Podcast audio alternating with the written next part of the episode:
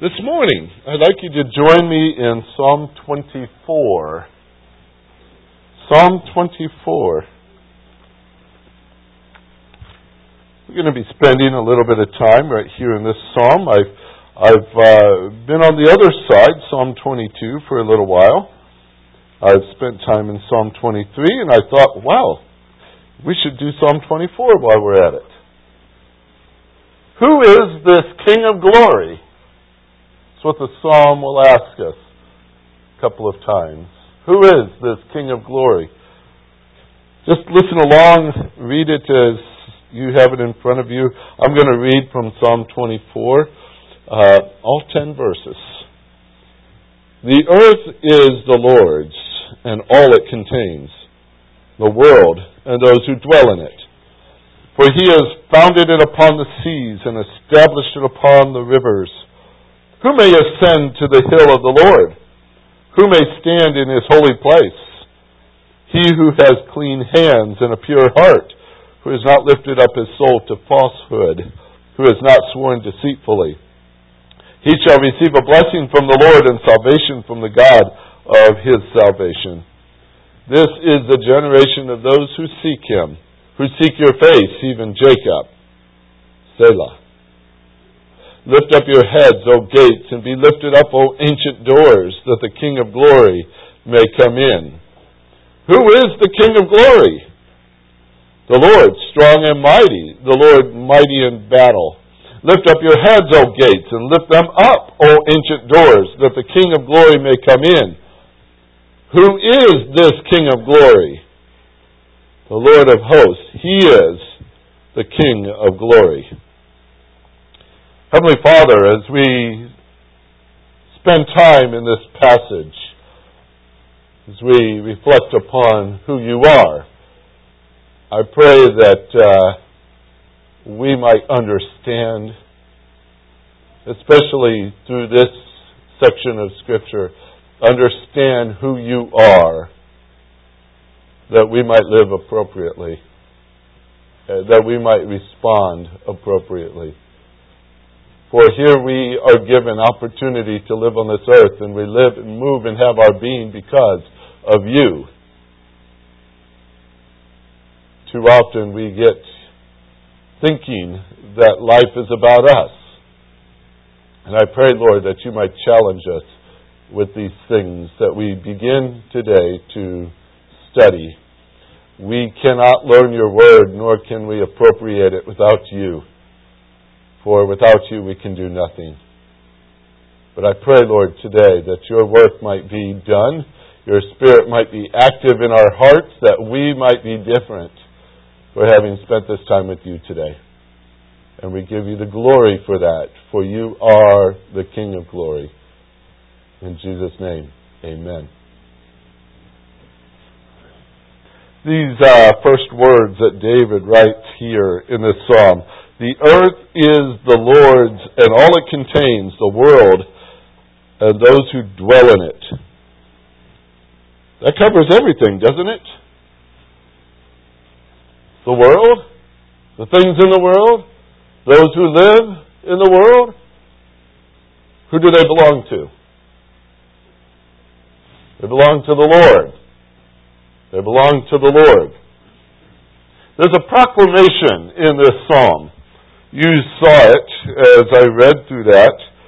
Verse number 7 through 10. Lift up your heads, O gates. Be lifted up, O ancient doors, that the King of glory may come in. He says that there. He says it again in verse 9.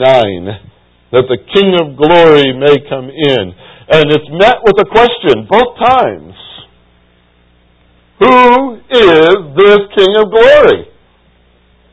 Who is this King of glory? Now, initially, as I read through this, so I, have I've grown up with this passage. It was in the responsive reading in the back of our hymn book, and every Sunday we had responsive readings, and, and this passage was very familiar to me, too, especially on Palm Sunday. This one would come up often. And we'd read these words. So I, I, I've, I've seen it many, many times, but I had to stop and ask, uh, what a strange question. Who is this King of glory? Twice it asked that. Who is this King of glory? I, I use my imagination at times to try to reconstruct the scene that the Psalms picture. It's not always easy to do, but with the help of Hollywood, I think we've got some images in our head of, of Bible times and what they wore and things of that nature. And, and I, I think back on perhaps as I've been taught over the years how similar this passage is to the triumphal entry of Christ when he went into Jerusalem that uh, few days before he was betrayed and crucified.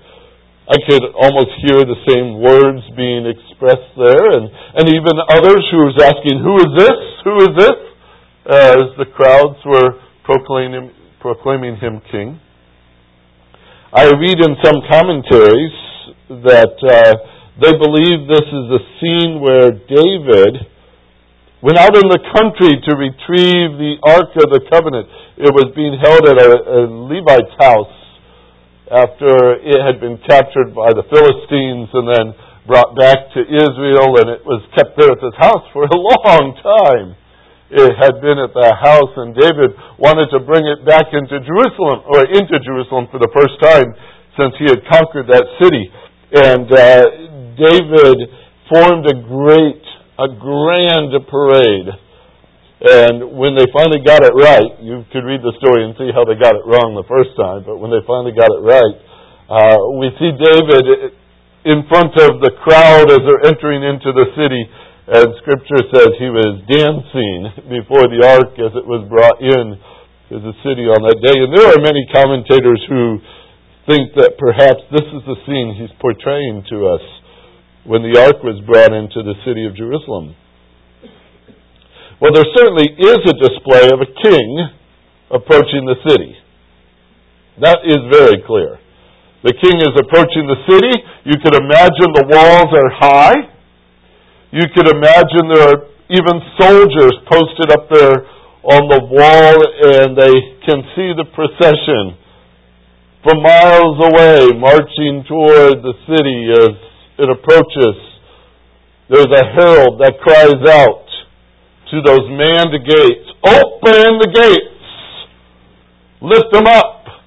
Open the doors. The King of Glory has arrived. Let him in. From the other side of the gate, there's a voice that's heard. Who is this King of Glory? The sentry might just simply be doing his job.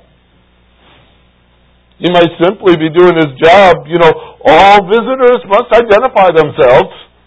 You can't even get into the Christian school anymore without that. Everyone's got to identify themselves before we let them in. I would think, maybe it was just I had a little time to work this through, and you might agree with me, that if this king were recognized, there would have been no question at all to opening the door. They might have had it opened ready as he approached if they had known who this was. But twice that question appears Who is this King of glory? What does that suggest? Just by the simple question. Either that those who watch the city are ignorant of who this person is, they just don't know. They have no idea. So they have to ask about him. What are his credentials? Where is he from? What right does he have to enter here? Maybe they're just ignorant of who he is. Or, maybe they do know who he is, but they refuse to acknowledge him. This is something I was thinking through as I worked through this. They stand behind their tall, guarded walls and thick gates. Imagine, and this again is my imagination, and I wonder if it might be there. The question is more like a sneer. Their tone is somewhat mocking. They do not think him to be a king, much less their king.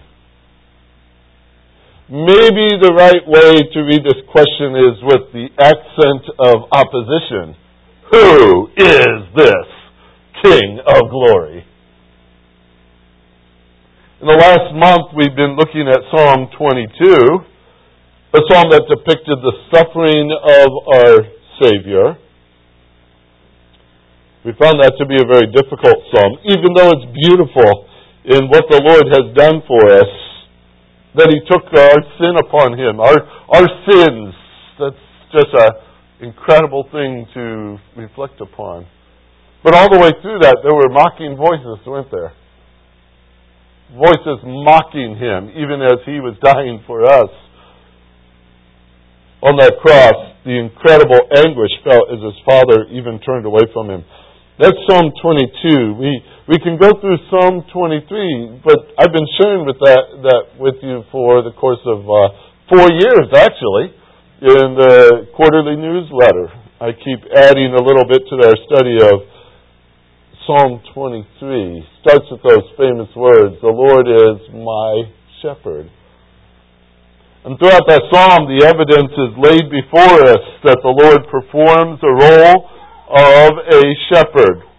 As he cares for his sheep, he, he feeds them, he protects them, he leads them, he provides for them in every single way.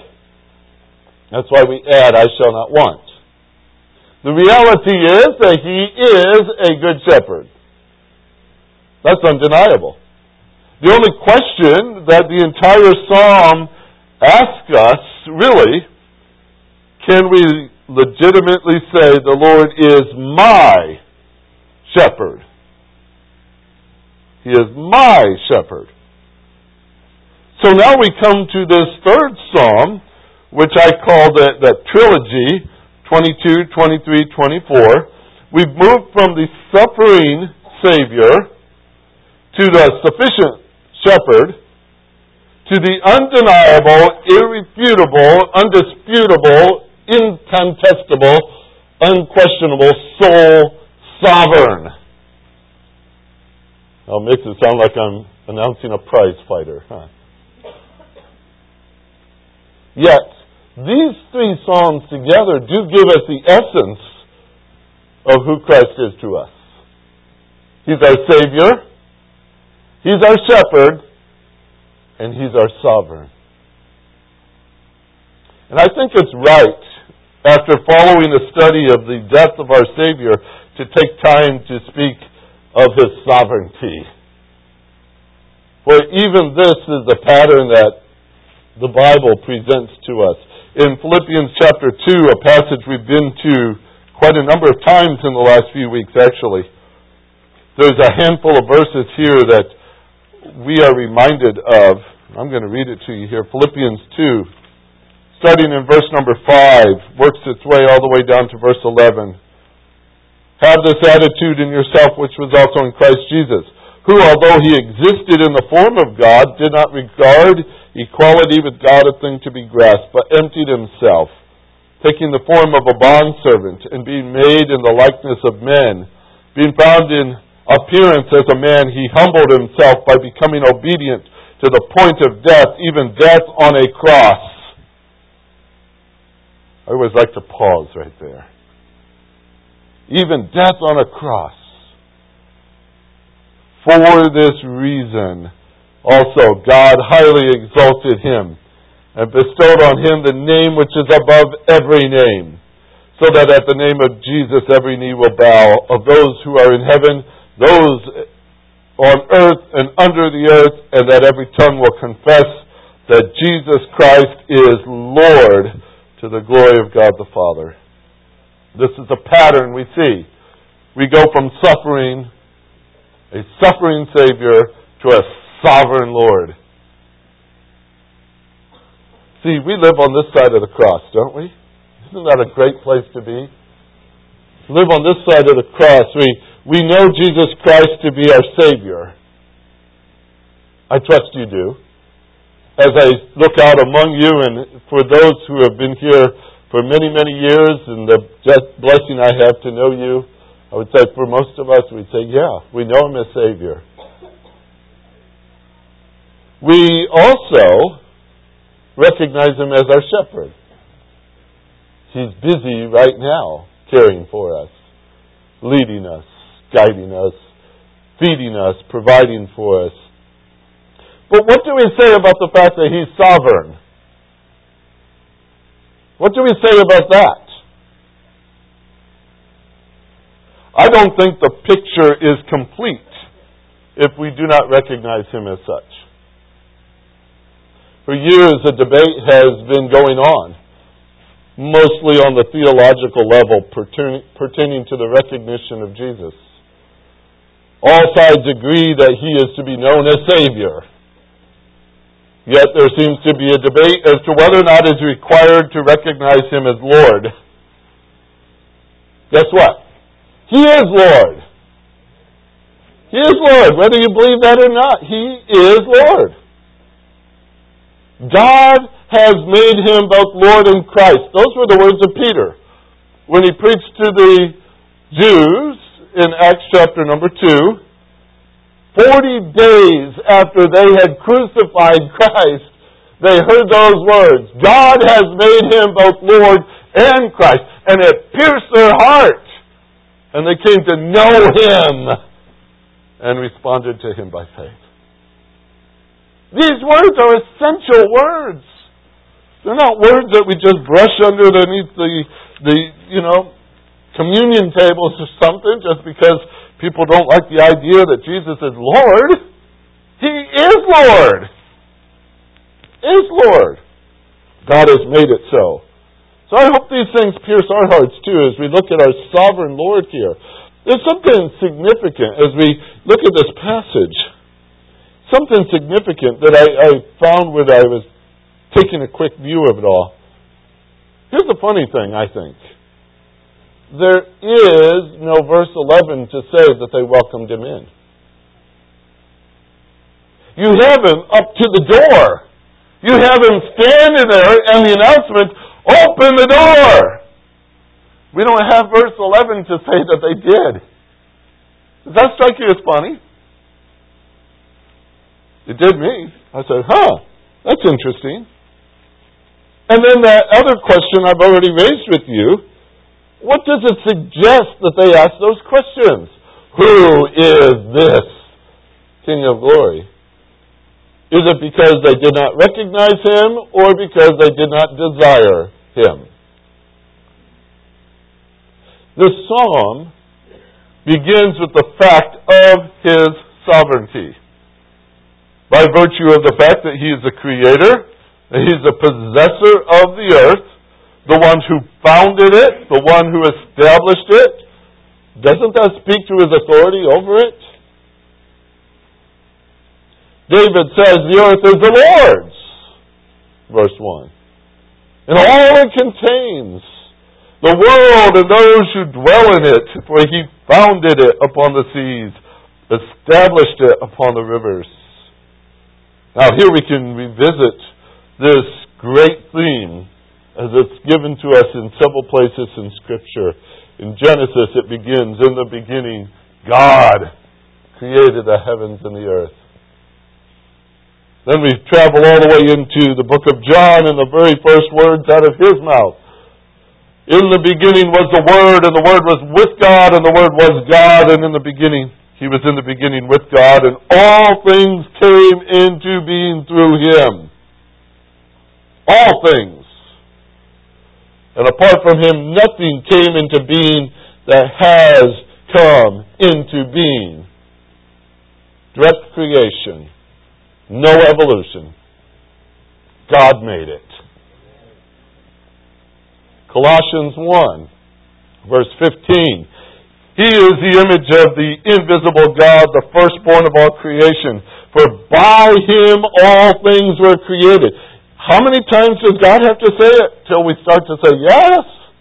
All things by him were created, it says. Both in the heavens and on the earth, visible and invisible, and I can't find another category. He's covered it all that way whether thrones or dominions or rulers or authorities, all things have been created through him and for him, and he is before all things, and in him all things hold together. And in case you think that they're done saying it, it pops up again in Hebrews. Right away in chapter number 11. Faith is the assurance of things hoped for, the conviction of things not seen, for by it men of old gained approval. By faith we understand that the worlds were prepared by the Word of God, so that what is seen was not made out of things which are visible. This fact is laid before us in such a simple manner. Over and over and over. The earth is the Lord's. The earth is the Lord's. That's possession. Possession. It is His. Possession. The contents of the earth is His. All all, you like that word? All it contains. All it contains. It is His. The world and those who dwell in it are His. They are His. Its population belongs to Him. I'm going to specify something very important here. Because in case you're starting to wonder, well, it's great, everybody is a believer. No, that's not what that says. You belong to the Lord. Does the Lord belong to you? There's a difference between those two. You belong to the Lord. This world belongs to the Lord. It's unfortunate the world does not recognize such. They live as if their life is their own. Have you ever noticed that? The world belongs to Him. You know, a pastor doesn't really have to go very far in his explanation to prove that the population of the world does not believe that. It does not. It does not want to believe that. Is a reality. The Lord is sovereign. He owns it all. How blessed are those who do know that and recognize Him as Lord.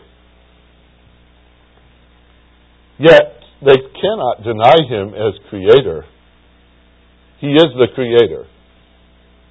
He is sovereign. It doesn't change the fact that they refuse to acknowledge it. The fact is, He is the King. He is the King. Have you ever thought this through? How foolish it really is that Satan offered him the kingdoms of this world by way of temptation just to get him to worship him.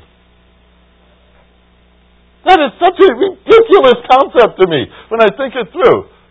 Satan was a created being. He knew who created him. He knew who created this world. And he offered that to Jesus? Incredible. Absolutely incredible. Romans chapter 1 speaks well of our world we live in, not just the one that's been in, in history, but the one that's in present as well. Romans 1:21 even though they knew God they did not honor him as God. First thing. They did not honor him as God. You don't see it often anymore, do you? The world, leaders of the world standing up and honoring God as God. Nor, he says, did they give thanks. The truth of the matter is everything we have is from Him, right? If He owns it all, He's given it to us that we might live and move and have our being. He's given us those things. When's the last time we stopped and said, thank you? Thank you for what you've given to us. Is the world going to stop and say that to him? No. Matter of fact, they refuse to. And that's what Romans is telling us. They did not honor him as God. They did not give thanks, but they became futile in their speculations and their foolish hearts were darkened. And then it said this in Romans 128, just a fascinating phrase that, that just boggles the mind. Listen to these words. And just as they did not see fit to acknowledge God any longer, I'd stop right there. They did not see fit to acknowledge God any longer? What is that? They did not see fit. Well, I had to dig up that word. What do you mean, fit? It's a word that they used to use. If you're going to test a coin, you know the old movies where somebody pays them in money and they bite it, you know, test it, see if it's true. That was the word here. As if, as if they tested God and said, oh, he's phony. As if God's identity was based on their approval, based on their opinion. They did not see fit. Who are they? Who is it that can stand up and evaluate whether or not God is God? They did not see fit. Isn't that a powerful phrase? They did not see fit to acknowledge God any longer, it says. That reminds me of Psalm 2. When I go back to Psalm 2, I, I see another set of Psalms here that are incredible. But it starts, why are the nations in an uproar? Why are the people devising a vain thing? The kings of the earth have taken their stand, and the rulers take counsel together against the Lord and against his anointed, saying, Let us tear their feathers, feathers, feathers, that's chains, apart and cast away their cords from us. The kings of the earth. Look up into heaven and say, He's had enough ruling. We've decided and they considered his authority over them to be chains and cords. Let us break them. He who is in the heavens, who sits in the heavens, laughs. The Lord scoffs at them. Who are these people? You know, it, it is a sad thing. Maybe that's a weak word. But it's a sad thing that the world does not recognize its Maker. We live in that day. But even sadder than that is when we do not recognize our Maker. He is sovereign. That has not changed, and it will not change. That is true today. That is true right now. He is sovereign. We face a lot of things in life, don't we? Challenges, difficulties, hard decisions, challenges in the workplace, at home, all kinds of things come to us. And once in a while we pull out the word sovereign. Say, well, yeah, I think it's good and appropriate right here to say God is sovereign. It's good and appropriate always to say He is sovereign.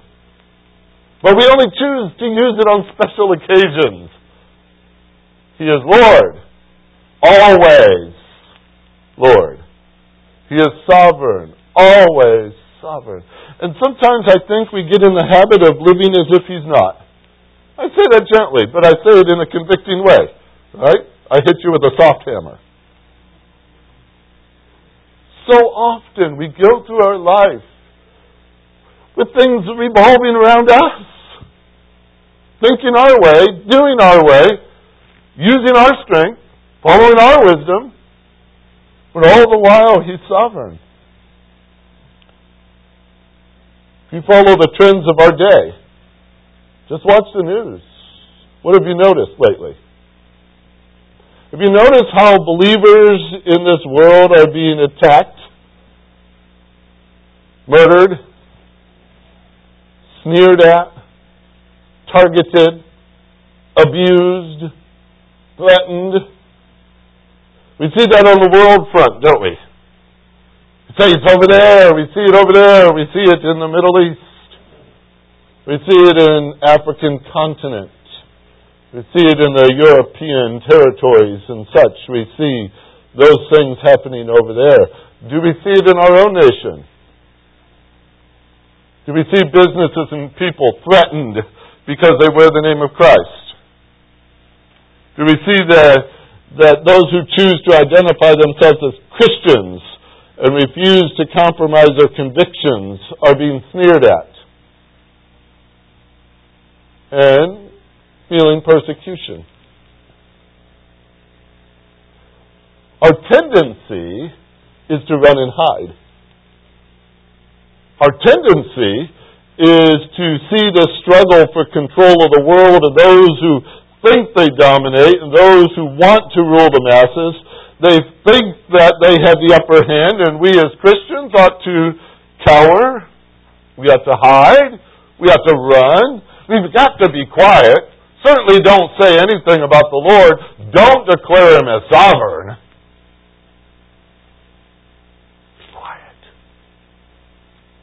That's what the world wants for you. That's what they want for me. Be quiet. Don't say those things. Don't don't don't advertise that. Don't let them know. You know, the Apostle Paul at one time thought he was doing the Lord a favor by getting rid of Christians. He found he cannot kick against the Lord's plan. that will not work. You can't go against the Lord's sovereignty, no matter how hard you try. I would say that we as believers desire a place to live where Christ's name is honored and glorified. We long for that, don't we? Peter said that day will come, there will be a new heaven and an earth in which righteousness dwells. Oh, we're going to be there. I can't wait. But Jesus prayed for his disciples because he said, In this world you will have tribulation. But Take courage. And you know what his next words were? I have overcome the world. Who's sovereign? He is. He prayed for his disciples and he prayed for us as well in John 17. Because you're going to live in a world that hates you. Hates you. At this point, you're starting to feel uncomfortable. You're starting to think, wow, Pastor, you're really giving us a hard one today. How are we going to enjoy our meal? How are we going to go from here smiling? All you talk about is persecution and difficulty and how the world is. Oh, it's all true. It's all true. We live in a world where wearing the name of Christ is mocked. We live in a world where we desire to retreat. I know that. I'm a retreater too. I have birds as my new pets. My kids are starting to worry about me a little bit. I now have four birds. I started with one. When they go off to college, I go out and buy another one. So I've got a, I've got four birds now, and they're all in one cage. Um, and so every morning I would get up and I'd go and talk to them a little bit, and, and only one of them likes me, I think. But uh, I fill their little feed reservoir and I, I changed her water and things. And yesterday something kind of funny happened. I thought that was interesting. I, I took the water dish out and I, I cleaned it and I hung it back up in there. And the one bird that's friendly enough, we call her Honeybird, she's friendly enough to come and sit on my finger and things. She was diving into that little empty plastic square container. It, it's not much bigger than, you know, two and a half inches either way. And she's getting into that. And I thought, well, that's kind of strange. There's not even water in it. But she kept jumping down inside of it. And I, I started to pour some water in, and, and she just kept going back in and, and such. And I said, oh, she wants to take a bath. So I got this great idea. I, I got a bowl, and I filled it with water, and I set it inside the cage. And they were scared to death. What is that? and they retreated to the furthest corner they could find in the cage. They all stood there looking down. Like, what is that? And I watched them for about a half hour. It was just fun to do. But they would slowly look, and then they'd take a step, and then they'd jump down on the next perch for a second and jump back up again just to see if it moved. And they, they, it took a good half hour before they got anywhere close to it. But they were scared. And I found that's true most of the time, that they're scared. You, you set something in there new, and they don't know what to do with it.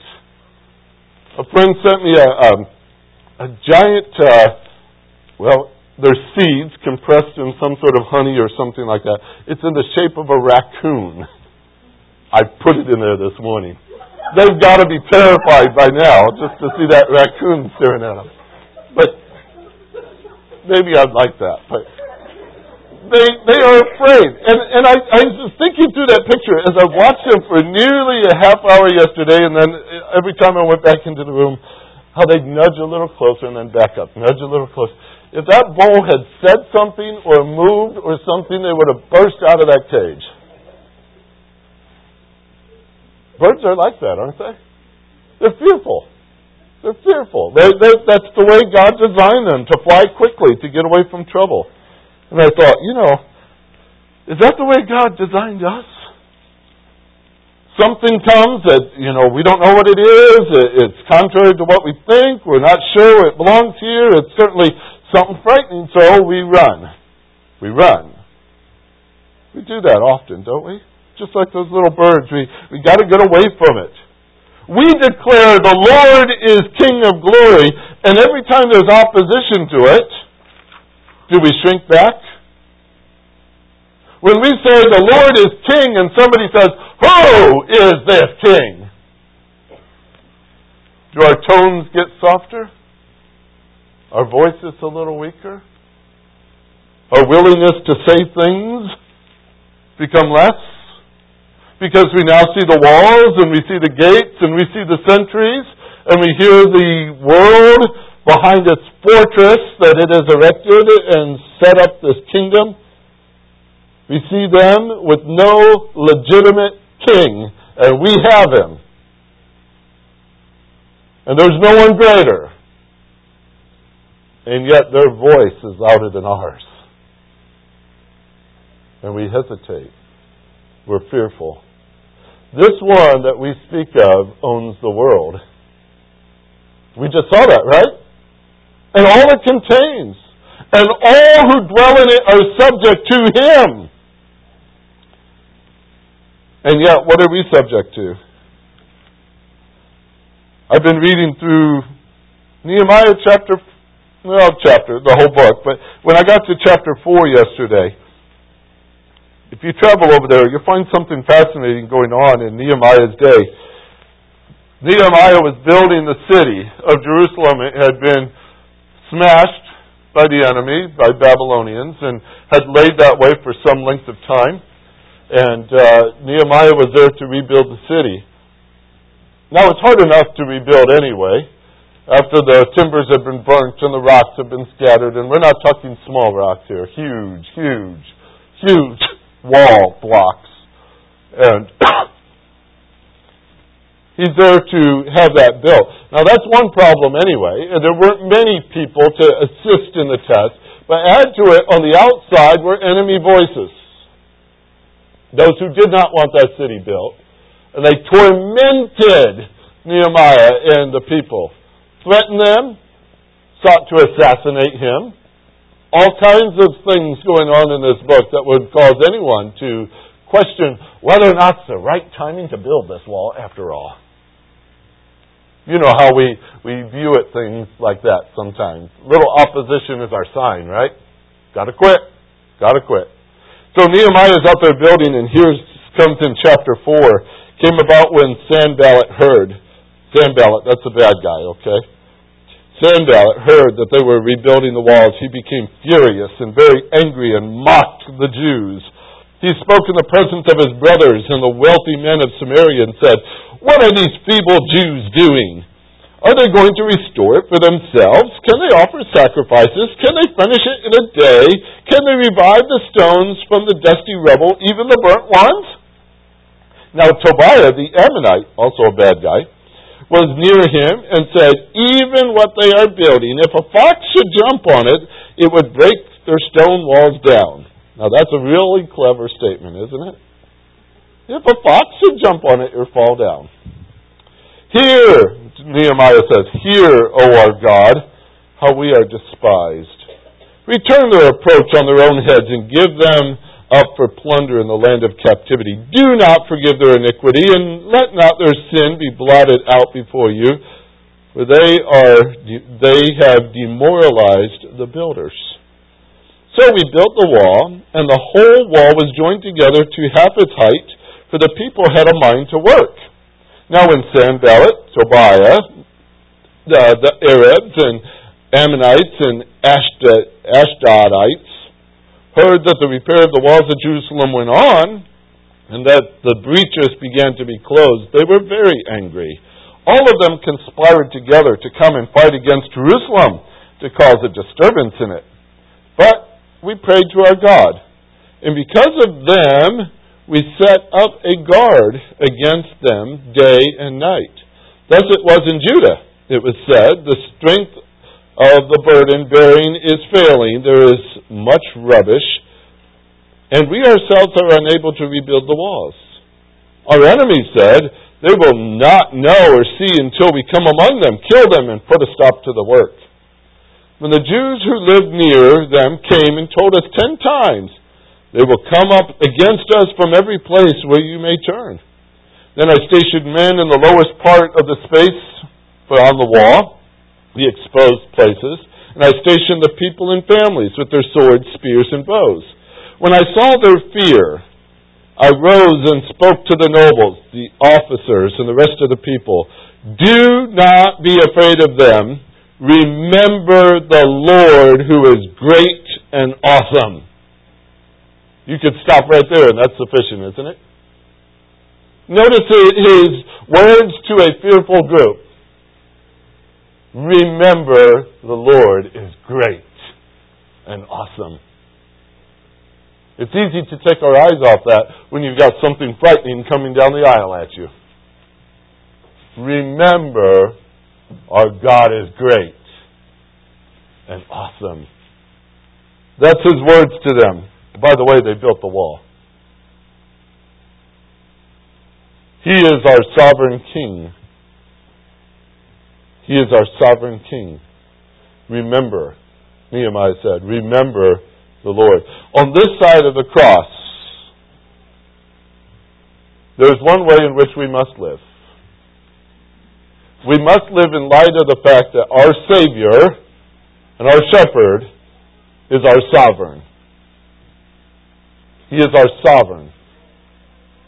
He is not only the king, he is our king. Our king. Now, I've spoken from a position on this side in reference to this psalm. David is its author. We are not told the circumstances of Psalm 24, what prompted these words, and perhaps a lot of our ideas might just be speculation. But David would go on to be one of the greatest kings Israel would ever see. And yet it's interesting. As doors might have been open for him and gates might have been open for David as he his name is declared, David never spoke of himself as the sovereign one. He was always quick to acknowledge that the Lord is his sovereign. The Lord is his sovereign king. And David had his share of opposition, didn't he? He had some great challenges to his faith. His life was on the line several times. It appeared he was soon to lose it in many occasions. But how often David reverted back to the thinking that the Lord was his Lord. That was what he remembered. This is my God. Seems like a good thing for us to recognize as well. No doubt we face circumstances and challenges and oppositions, perhaps even, in our faith. If you haven't yet, you might, and it might be soon. Maybe, maybe you've been encouraged to walk away from your convictions. Maybe you've been threatened into silence. Maybe you felt it safer to hide than to be a target. How shall we, who have just celebrated the resurrection of our Lord, think less of him in the fact that he is King of glory?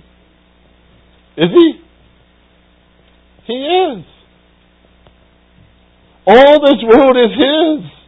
All it contains is his.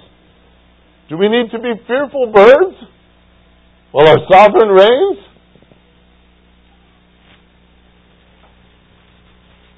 The world will not choose to recognize him. But I will declare him. I will declare him. The Lord is strong and mighty. The Lord is mighty in battle. The Lord of hosts, He is the King of glory. He is the King of glory. Heavenly Father, we need this psalm. We need it now. We live in a world that's very much in opposition to you. How are we then to live? Keep us remembering of remembering who you are, our sovereign Lord, the King of glory. Draw our attention to that this week. And each week as we spend time in this passage, challenge us thoroughly with it so that we will live in light of a sovereign Lord, knowing He's active in our life now and always. And there's no one greater. Keep that in our minds and cement it in our hearts, we pray. For we have come here to worship the sovereign King. And we do give you the glory. The glory for what you have done for us, but also we seek to give you the glory for what we're going to do with the rest of this day, the rest of this week. May your name be praised in what we say and what we do. In Jesus' name, amen.